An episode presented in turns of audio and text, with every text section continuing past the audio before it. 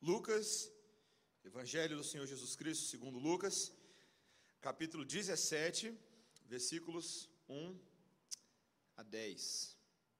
Quem já achou, diga amém. Só para saber se vocês estão aí. Palavra de Deus para nós nessa manhã, irmãos, diz assim: Disse Jesus a seus discípulos: É inevitável que venham escândalos mas ai do homem pelo qual eles vêm. Melhor fora que se lhe pendurasse ao pescoço uma pedra de moinho e fosse atirado no mar, do que fazer tropeçar a um destes pequeninos. Acautelai-vos. Se teu irmão pecar contra ti, repreende-o. Se ele se arrepender, perdoa-lhe. Se por sete vezes no dia pecar contra ti, e sete vezes vier ter contigo, dizendo: Estou arrependido, perdoa-lhe. Então disseram os apóstolos ao Senhor: Aumenta-nos a fé. Respondeu-lhes o Senhor: Se tiverdes fé como um grão de mostarda, direis a esta amoreira: Arranca-te e transplanta-te no mar, e ela vos obedecerá. Qual de vós, tendo um servo ocupado na lavoura ou em guardar o gado, lhe dirá quando ele voltar ao campo: Vem já e põe-te à mesa. E que antes não lhe diga: Prepara-me a ceia, cinge-te e serve-me, enquanto eu como e bebo, depois comerás tu e beberá. Porventura terá de agradecer ao servo, porque este fez o que lhe havia ordenado? Assim também vós, depois de haverdes feito quanto vos foi ordenado, dizei: somos servos inúteis, porque fizemos apenas o que devíamos fazer. Essa é a palavra do Senhor. Vamos orar, irmãos. Senhor Deus, obrigado pelo texto sagrado, escrito pela santa pena do Espírito Santo, registrado nos corações de homens que foram alcançados por Ti e nos comunicaram a verdade da vontade de Deus. Dá a nós nessa manhã condições de entendê-la, de interpretá-la e de conhecê-la de tal forma que ela nos alegre, nos enche de esperança e de disposição a obedecê-lo, em nome de Jesus. Amém.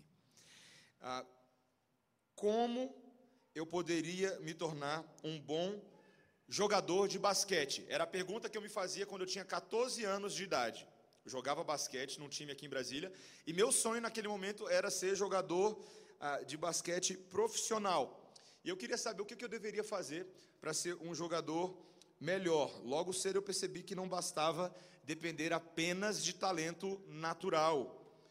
Era necessário aprender de verdade a arremessar, driblar, passar, defender, pensar no posicionamento estratégico em quadra, e essas coisas são necessárias a qualquer jogador que se propõe a jogar qualquer esporte. Se você não aprende isso bem, em vez de cooperar com o seu time, você acaba se tornando um peso de papel para o seu time, algo a ser descartado.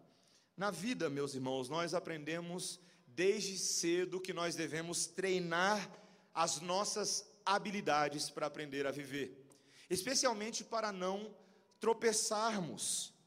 Duas cenas da infância me vêm à cabeça. Quando os pais primeiro ensinam seus filhos a amarrar os seus próprios cadarços. Você já viu uma criança que anda com o cadastro desamarrado? Ela fica tropeçando em tudo que é canto, não é verdade? Então, essa é uma grande conquista. Quando os filhos sabem amarrar os seus próprios cadastros, os seus pais se sentem os mais vitoriosos do mundo. Ah, e eu lembro também de uma, de uma cena, quando nós íamos à chácara, na minha antiga igreja presbiteriana de Brasília, ah, e havia ali um, um córrego ao lado da cachoeira, e eu lembro que eu gostava de pular e contornar as pedras pontiagudas, mostrando a minha habilidade de não tropeçar naquelas pedras que normalmente todos os visitantes que iam à cachoeira tropeçavam. Havia umas pedras ocultas e secretas ali, e eu tirava sarro com a cara de todos. Na vida cristã, meus irmãos, aprender a não tropeçar é uma grande habilidade. E exige de nós esforço. Nós devemos ser capazes de treinar as nossas virtudes, para que possamos de fato lidar com ah, os desafios e as potenciais pedras de tropeço pelas quais muitas vezes nós somos responsáveis na vida da igreja. E é terrível quando os irmãos, em vez de serem caminhos abertos para que outros passem, somos nós obstáculos e pedras de tropeço e verdadeiros pesos que o Senhor se desagrada. Esse texto que nós ah, lemos agora, ele fala sobre como não tropeçar. E ele nos ensina quatro habilidades importantes que o Senhor Jesus Cristo ensinou para os seus discípulos. Primeiro, que nós devemos ter atenção para não escandalizar. Segundo, nós devemos ter uma disposição para perdoar. Terceiro, nós devemos ter fé para praticar. E quarto, nós devemos ter obediência para glorificar. São essas quatro virtudes que nós vamos aprender. Primeiro, atenção para não escandalizar. Veja que o Senhor Jesus Cristo, no versículo 1, olha aí comigo, ele diz: Disse Jesus a seus discípulos. Para aí. É importante frisar isso porque até esse momento, no livro de Lucas, principalmente nessa sessão central, o Senhor Jesus Cristo estava tendo uma interação não com seus discípulos, mas com os. Com quem? Os fariseus. Quem estava aí acompanhando a série de Lucas? Com os fariseus. Ele gastou vários capítulos, várias semanas. Nós ficamos ali no embate entre o Senhor Jesus Cristo e os fariseus. Ele tentou interagir com esses homens de diversas maneiras. Ele lhes falou em parábolas, ele confrontou a justiça própria desses homens, a sua avareza, especialmente a mentalidade distorcida ah, quanto à salvação por obras. Lembre-se que ah, o veredito sobre esses homens não era nada bom quando nós ah, vemos a parábola do rico e do mendigo, lembra? Do mendigo Lázaro, e ali o Senhor Jesus Cristo lhes mostra claramente que na eternidade esses homens seriam surpreendidos com uma grande inversão. Esses homens que achavam que poderiam ser salvos, quem sabe pelo seu dinheiro, mas a sua avareza não lhes conquistaria lugar no céu. E depois desse ah, intenso debate, o Senhor Jesus Cristo agora se volta para os seus discípulos e diz a eles o seguinte: veja, versículo 1: é inevitável que venham escândalos. O Senhor Jesus Cristo está falando, gente, a vida cristã é muito difícil. Isso seria uma constante em toda a história do povo de Deus. Homens como os fariseus, como os escribas, sempre os teríamos em nosso meio. E eu fico imaginando que nesse momento os discípulos estão pensando: é mesmo, né? Esses fariseus, vou te contar, viu? O povinho complicado. Mas o Senhor Jesus Cristo não está mais falando com os fariseus, Ele está falando com os discípulos. Olha o que, que ele diz. Ele olha agora para eles e traz um severo alerta. Mas ai do homem pelo qual eles vêm. É com vocês que eu estou falando. Essa palavra escândalo é uma palavra muito interessante ah, nas escrituras. De vez em quando a gente ouve essa palavra escândalo nos nossos dias, é uma palavra terrível, né? Um escândalo no governo, um escândalo entre um, ah, um, numa igreja, palavras que assustam. A palavra escândalo na Bíblia, ela originalmente, o grego escândala, designava a ideia de um, de um alimento que é colocado na haste de uma armadilha, ah, ou aquela própria lingueta de um alçapão que se fechava sobre a presa. Era isso que significava a palavra escândalo. Então, nesse contexto, escandalizar significava tentação ao pecado, algo que nos faz tropeçar e cair dentro de uma armadilha. Isso é um escândalo. Era causado por aqueles que estabeleciam um mau exemplo e conduziam outros à transgressão. O, claro que o vínculo aqui, num primeiro momento, pode ter sido a própria atitude desses líderes religiosos que, quando empregavam erroneamente as suas riquezas, também criavam o perigo de desencaminhar outros mais fracos na fé. Mas veja o tom condenatório que o Senhor Jesus Cristo usa com relação a esses que causam escândalo. Veja o que ele diz: melhor fora que se lhe pendurasse ao pescoço uma pedra de moinho e fosse atirado no mar, do que fazer tropeçar a um desses pequeninos. Eu amo quando o Senhor Jesus Cristo faz isso. Ele está numa conversa normal com você, de repente, ele, pum, no seu nariz. Rapaz, se houve um negócio desse, assusta. Essa ideia de você escandalizar os pequeninos. Ah, pequeninos aqui também é uma palavra abrangente. Ela poderia tanto significar crianças, os pequeninos no meio do povo de Deus, quanto também aqueles que eram crianças na fé, os novos na fé, os neófitos. Para Deus, um dos pecados mais graves era que uma pessoa pudesse escandalizar um desses. Seria melhor que essa pessoa amarrasse em seu pescoço, como ele diz, uma daquelas pedras que eram usadas para moer grão. E meus irmãos, eu não estou falando de pedrinha de rua, não. É eram pedras que pesavam quilos e quilos e eram tracionadas por animais de carga. E era melhor que alguém pegasse uma pedra dessa, amarrasse no seu pescoço e se lançasse no mar para afundar e lá para o fundo de lá nunca mais sair. Na verdade, essa seria até uma punição leve, se comparada às possíveis consequências eternas de se enganar alguém de forma escandalosa. Meus irmãos, não sermos gratuitamente escandalosos é um dever do povo de Deus. Nós devemos ter misericórdia daqueles que talvez ah, não tenham um entendimento maior sobre as Escrituras. Veja que muitas vezes, infelizmente, o povo de Deus não é conhecido por um tom de misericórdia, mas por um tom de polêmica.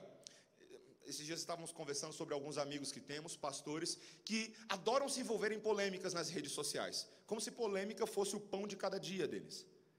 E às vezes o fazem, aparentemente, com o simples intuito de escandalizar com o simples intuito de, quem sabe, demonstrando um conhecimento superior ou mais aprofundado, não demonstrar o devido respeito e tratamento por aqueles que ainda não conhecem tão bem a palavra de Deus. E veja que ah, Paulo já reconhecia que esse era um problema dos dias dos apóstolos. Lá em Romanos capítulo 14, ele está lidando com uma situação em que havia essa igreja dos romanos e agora, por causa de práticas culturais diferentes, que não eram necessariamente impedidas pela palavra de Deus, mas alguns irmãos mais novos na fé estavam ficando escandalizados. E Paulo agora escreve aos supostos fortes na fé sobre como eles deveriam se portar com relação aos mais fracos. Olha o que, ele diz em Romanos 14: ele diz assim: Olha, acolhei ao que é novo na fé, não porém para discutir opiniões. Um crê que de tudo pode comer, mas o débil come apenas legumes. Quem come, não despreze o que não come. E o que não come, não julgue o que come, porque Deus o acolheu. Olha que interessante. Olha que, e, e, Paulo, veja, Paulo não está desconsiderando o mérito da questão. No versículo 14 de Romanos 14, ele diz: Eu sei e estou persuadido no Senhor de que nenhuma coisa é de si mesmo impura, de que todos os McDonald's da vida me são lícitos, mas por causa do meu irmão, eu devo atentar para a forma como eu me conduzo. A coisa só é impura para aquele que assim a considera. Mas, olha o que Paulo disse: se por causa da comida o teu irmão se entristece, já não andas segundo o amor fraternal. Por causa da tua comida, não faças perecer aquele a favor de quem Cristo morreu. Isso é muito interessante. Eu lembro quando eu preguei em Romanos 14, lá na época da semear ainda, teve uma galera que não gostou, não. Porque fica parecendo que a gente fica se condicionando aqueles que são mais fracos na fé. E sabe qual é a verdade, meus irmãos? Meus irmãos? É sim. Por amor a Cristo, às vezes, coisas que nós sabemos que são legítimas e boas, devem ser conduzidas de forma cautelosa, para não gratuitamente escandalizarmos os nossos irmãos. Calvino, quando observa essa verdade, ele fala: não significa que você deva ah, parar de fazer aquilo ah, que é perfeitamente legítimo. E quando Calvino falou isso, ele falou da questão do vinho na ceia. Ele estava dizendo que, olha, o vinho na ceia não é uma coisa em si escandalosa. Escandaloso é você tratar o vinho de forma leviana, assim, bebedar, passar do domínio próprio. Você não deveria deixar de tomar vinho na ceia, mas o como você toma o seu vinho especialmente a forma como você explica para outros, o cuidado que você tem em elucidar, ilustrar e explicar as questões da vida, essa é a demonstração de cuidado que o Senhor espera de nós e não o escândalo. Meus irmãos, se nós formos intencionais em não escandalizar, nós evitaremos muitos tropeços na vida da igreja. Vocês não sabem a quantidade de problemas e aconselhamentos que pastores e presbíteros têm que dar, porque as pessoas estão escandalizadas. E muitas vezes elas estão escandalizadas porque aquela pessoa que causou o escândalo não foi sábia. Foi gratuitamente polêmico. Nós devemos atentar para a nossa ação. Essa é a primeira coisa que o Senhor Jesus Cristo fala. Atenção para não escandalizar gratuitamente.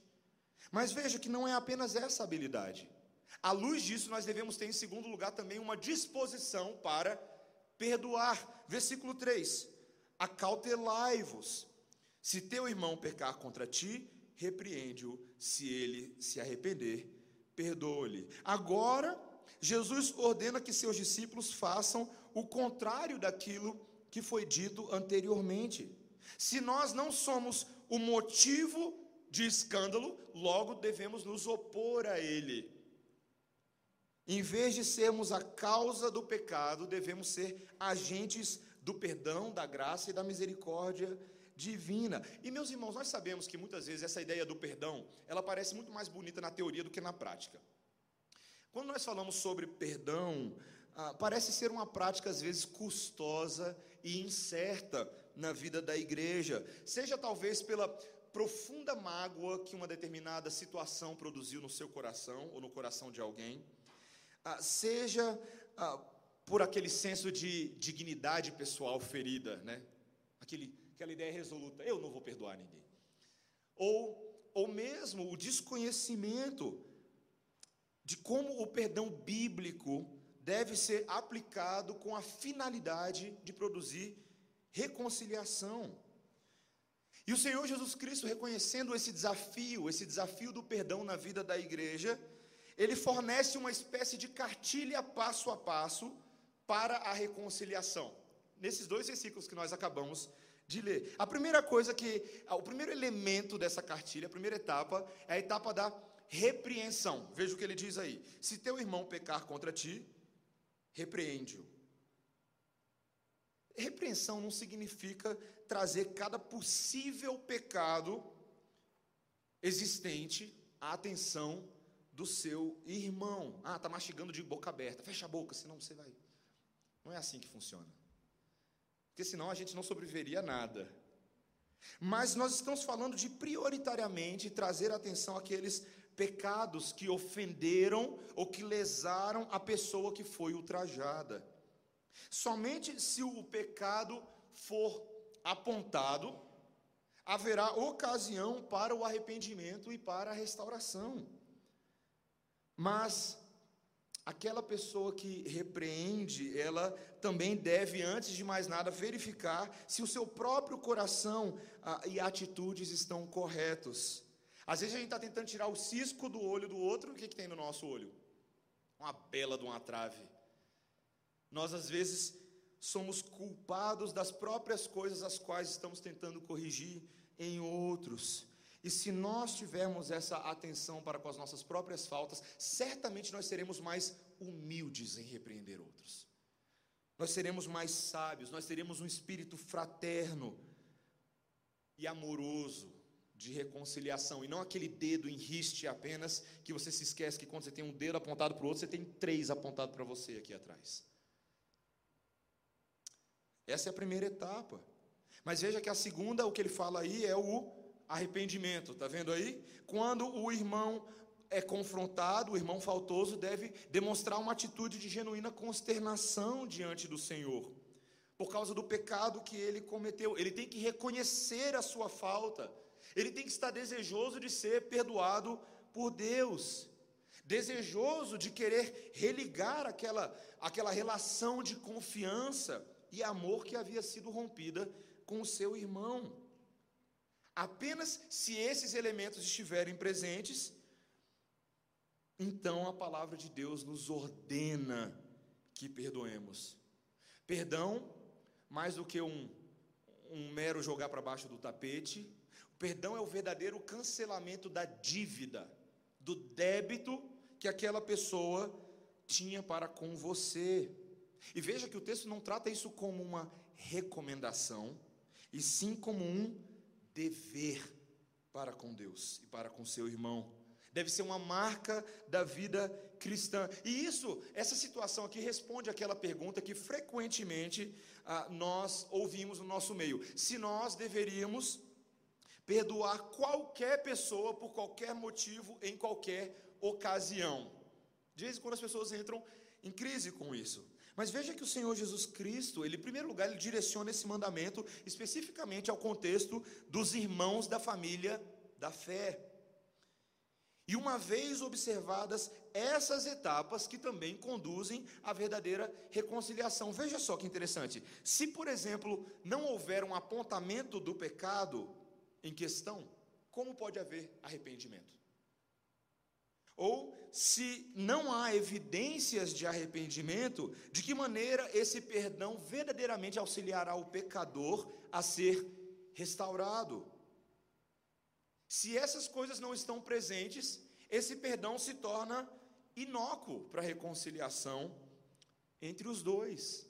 Todas essas coisas devem estar presentes. E se estão presentes, eu devo perdoar. Se não estão presentes, a Bíblia não diz que eu devo perdoar se não há sinais de arrependimento, se não há sinais de, ah, de um, um profundo entendimento do pecado apontado, o perdão que leva à reconciliação respeita as etapas bíblicas. Mas, se estes elementos estão presentes, a pergunta é: quantas vezes o perdão deve ser administrado? Olha o versículo 4: Se por sete vezes no dia pecar contra ti, e sete vezes vier ter contigo, dizendo: Estou arrependido, perdoa-lhe. No judaísmo, ah, era considerado honroso perdoar até três vezes. Até três vezes, se você conseguiu perdoar uma pessoa três vezes, tu é o cara. Rapaz, aqui ó. Três vezes, uau, que homem resiliente. Que mulher paciente. Mas o Senhor Jesus Cristo apresenta uma situação diferente. Se uma pessoa pecar contra você sete vezes no mesmo dia, não é ao longo da vida, no mesmo dia. Você já pecou contra alguém sete vezes no mesmo dia? Sete é ficha perto do que eu faço com a Débora. Parece que eu tenho quase um prazer em pecar contra ela, infelizmente, meus irmãos. Às vezes me sinto um terrível marido, mas Deus é misericordioso. Tem muito perdão aí, né, meu amor? Melissa está ali também. Sete vezes no mesmo dia, Jesus fala: perdoe todas as sete vezes. E amanhã vai ter mais sete. Depois de amanhã vai ter mais sete. E muito mais do que sete todos os dias. O que, que a Bíblia está falando? O número sete representa o quê? Um perdão perfeito, um perdão contínuo, um perdão permanente e efetivo e sempre muito cheio de misericórdia. Meus irmãos, nós somos muito mais pecadores do que a gente acha que a gente é, e por isso nós devemos perdoar muito mais do que achamos que devemos perdoar. Isso é verdade. Se nós agirmos dessa maneira na vida da igreja, nós não seremos pedra de tropeço, sabe por quê? Porque muitos dos tropeços na vida da igreja acontecem por falta de perdão. É um fato. É um fato. Inúmeros problemas, rusgas, picuinhas entre pessoas, é porque não estamos prontos a perdoar como o Senhor nos ordena. E se não há os elementos iniciais para se produzir o perdão, devemos ir atrás, devemos apontar o pecado em amor, devemos suscitar um espírito fraterno ao arrependimento, devemos ter uma disposição para perdoar. Atenção para não escandalizar, disposição para perdoar, mas em terceiro lugar, fé para praticar. Então disseram os apóstolos ao Senhor: aumenta-nos a fé. Note que cada uma das etapas anteriores levam à etapa seguinte. E após ouvir todas essas exortações do Senhor Jesus Cristo, os discípulos apresentam um pedido genuíno. Eles queriam a fé necessária para um perdão tão radical. Porque eles achavam que a fé que eles possuíam naquele momento era pequena diante da demanda. Mas Jesus não respondeu diretamente à pergunta deles, na é verdade. Veja o que ele disse. Versículo 6: Se tiverdes fé como um grão de mostarda, direis a esta moreira: arranca-te e transplanta-te no mar, e ela vos obedecerá. O ponto que o Senhor Jesus Cristo estava tentando ensinar é que não é uma questão do tamanho da fé, ou da quantidade de fé, mas sim da presença da fé e da autenticidade da fé. O que é fé? Tem muito brasileiro que acha que tem fé hoje, não é verdade? A fé bíblica é a completa confiança e lealdade a Deus que resulta em nós cumprirmos a vontade de Deus e não as nossas vontades. A fé não é algo que, se nós tivermos mais fé, nós teremos mais poder para fazermos um show para outras pessoas. É importante a gente falar isso. Ah, esse entendimento esclarece um erro comum sobre o que muitas pessoas acham que Jesus Cristo está falando nessa passagem. Talvez alguns pensem que Jesus, nesse momento, estava instituindo uma espécie de ministério na qual os apóstolos, no livro de Atos, iriam atrair várias multidões para espetáculos de mágica, dizendo o seguinte: ó, todos de olho aqui, todo mundo prestando atenção, olhem para essa árvore. Agora, a moreira, lança-te ao mar. Lá vai a moreira de espinhadeiro abaixo. Será que era isso que o Senhor Jesus Cristo estava fazendo? Era apenas showzinho de mágica? Não. Essa não era a vocação dos apóstolos. A vocação dos apóstolos era pregar, curar e perseverar. Assim, a quantidade de fé em si não é tão importante quanto o tipo certo de fé para fazermos aquilo que Deus nos chama para fazer. E isso exige de nós uma completa e humilde obediência à vontade de Deus. Mesmo uma fé do tamanho de um grão de mostarda era capaz de fazer isso. O grão de mostarda é um grão bem pequenininho, quase invisível aos olhos, a semente. Mas quando ela cria raiz e quando ela é corretamente alimentada pelo Espírito Santo, nesse caso, ela se torna uma árvore frondosa e cheia de frutos. Meus irmãos, nós devemos sim pedir fé ao Senhor Devemos.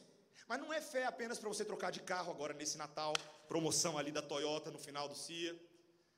Não é fé apenas para quem sabe conseguir esse ano comprar presentes de Natal para todos os membros da sua família, não apenas para os imediatos. Não é fé apenas para algumas conquistas financeiras, projetos aqui e ali. É uma fé para que nós façamos aquilo que Deus quer que nós façamos, para que perdoemos verdadeiramente não apenas de palavras, mas também de coração. É uma fé para que não sejamos motivo de escândalo e tropeço para os novos discípulos, mas ao contrário disso, sermos exemplos e modelos do rebanho. Esses dias eu estava conversando com alguém, um fato que me surpreendeu aqui na vida da igreja. Aí vai, ó, a faquinha no seu bucho, presta atenção. Me surpreendeu a quantidade de vezes em reuniões com pessoas, seja aconselhamento, reunião de estudo bíblico, que a gente pede para uma pessoa orar, e uma pessoa fala: Ah, não, pastor. Orar para abrir a reunião, ou para fechar a reunião. Faz uma oração para a gente, meu irmão, ora aí pelo alimento. Ai, não, pastor. Gente, vergonha de orar? Orar? Por quê? Você está intimidade de achar que eu vou fazer uma análise teológica acadêmica da sua oração? Você está com medo do quê? Orar, falar com Deus? Livre acesso por Cristo? Ai, que vergonha. Queridos, às vezes nós temos falta de fé para fazer as coisas mais básicas que nós, como crentes, deveríamos fazer. Básicas. Básicas. Nós não precisamos apenas de muita fé, nós precisamos de fé, ponto final.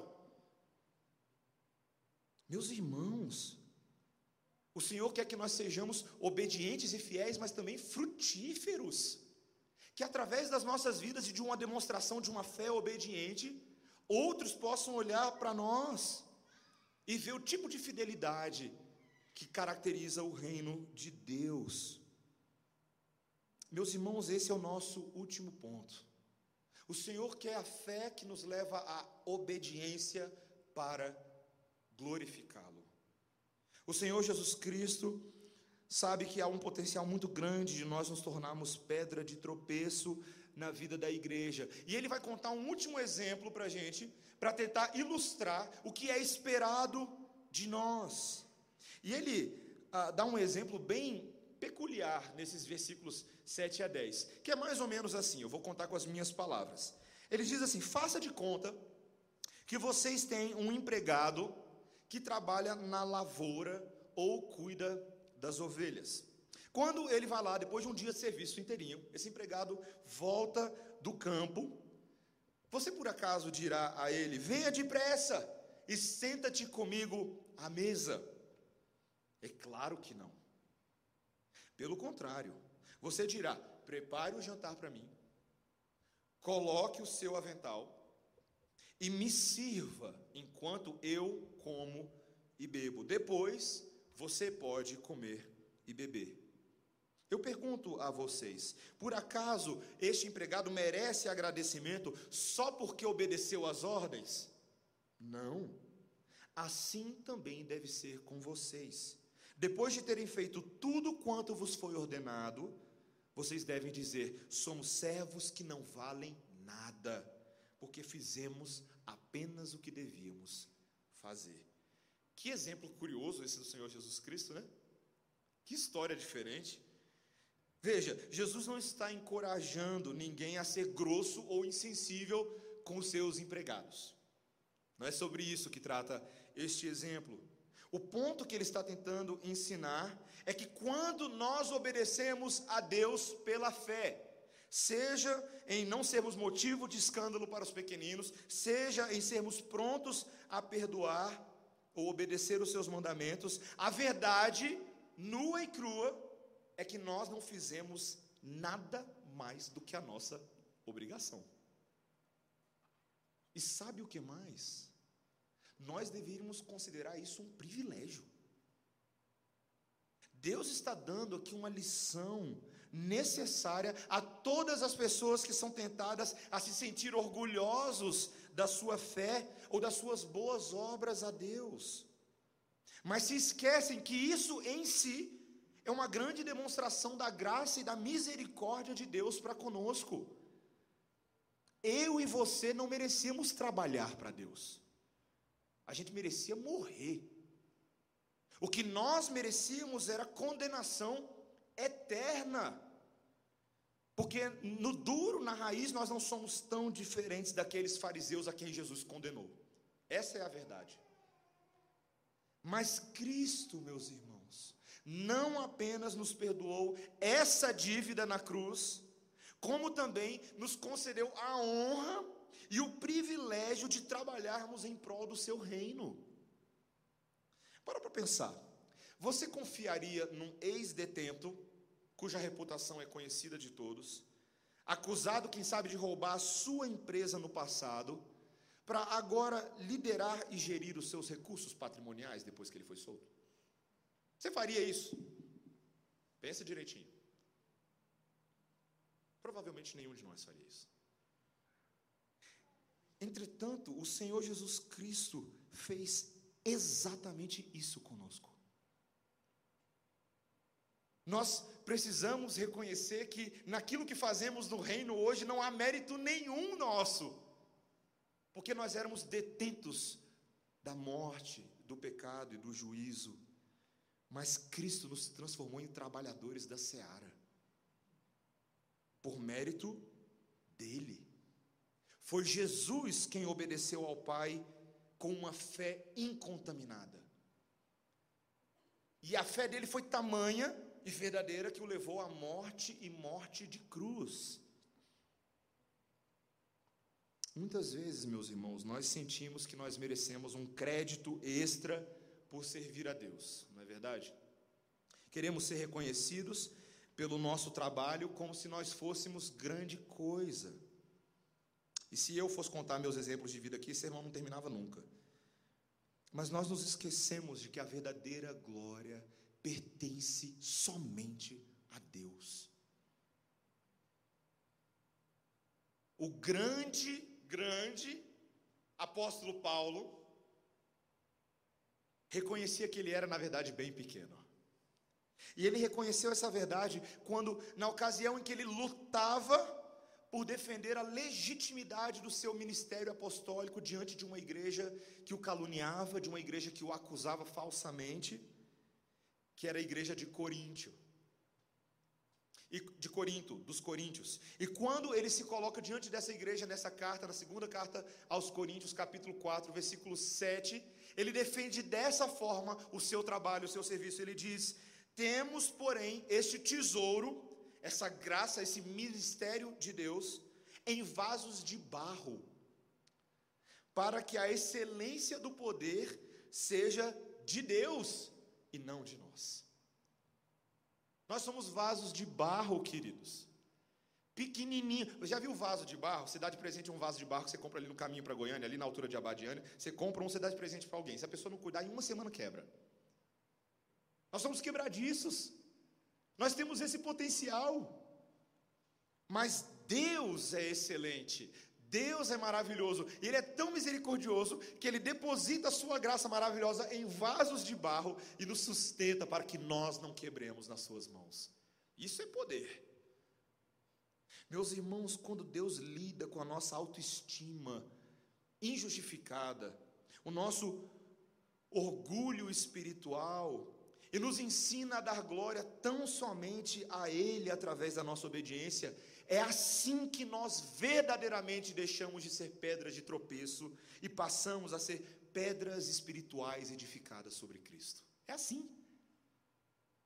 Extremamente úteis agora nas mãos do oleiro e do rei, mas extremamente humildes em reconhecer a nossa relativa insignificância.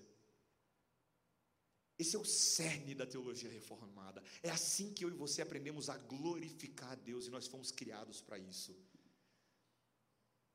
Nós podemos assim afirmar o que o salmista disse no Salmo 115: Não a nós, Senhor, não a nós, mas ao teu nome da glória, por amor da tua misericórdia e da tua fidelidade. Como pode? Um versículo resumiu todo o meu sermão. Eu acho que se eu só tivesse lido o versículo já estava bom. Que impressionante! Não a nós, Senhor, mas ao teu nome da glória, porque tu és amoroso, tu és misericordioso. Essa deve ser a nossa atitude hoje. Querido, se o Senhor Jesus Cristo não tivesse vindo ao mundo para fazer todas essas coisas em nosso lugar, nós não estaríamos aqui hoje de manhã. Não estaríamos. Não teria motivo algum para cultuar a Deus, sequer celebrar o nascimento do Messias em nosso meio. E esse Jesus que nasceu, obedeceu, viveu, morreu, ressuscitou, subiu e voltará, ele hoje está nos ensinando a sermos bons jogadores. Ele está te ensinando a arremessar, a driblar, a passar, a defender, e assim nos ensinando a cooperar com o time, em vez de sermos pedras de tropeço para os nossos irmãos. Mas em tudo isso, Ele também está te ensinando a abaixar, abaixar a sua cabeça, se ajoelhar e amarrar os seus próprios cadastros. É importante amarrar os seus próprios cadastros, para que nós mesmos não venhamos a tropeçar e sejamos humildes como o Senhor Jesus Cristo foi humilde. Amém? Que Ele nos ensine a ser assim, irmãos. Vamos orar. Senhor Deus, obrigado pela tua palavra nessa manhã, neste dia especial, dia do Senhor e dia que de forma tão especial celebramos a encarnação do Messias. Senhor, que glorioso pensar que o Messias se encarnou para que nós não andemos tropeçando para que sejamos humildes, úteis, verdadeiros servos nas mãos do Senhor, mas cientes da nossa insignificância. Senhor, dá a nós condições de sermos árvores frutíferas, ainda que com pequenos grãos de mostarda, mas que tenhamos condições de regar essa semente, de cultivá-la, de cuidar desta, desta pequena mudinha que vai se formando no seio da igreja para que os frutos dela lhe sejam agradáveis, para que o Senhor goste de saborear desta árvore e que nós gostemos também de saborear desta árvore. E que ela seja boa para transformar, para alimentar e nutrir aqueles que ainda não te conhecem e a nós também na edificação diária.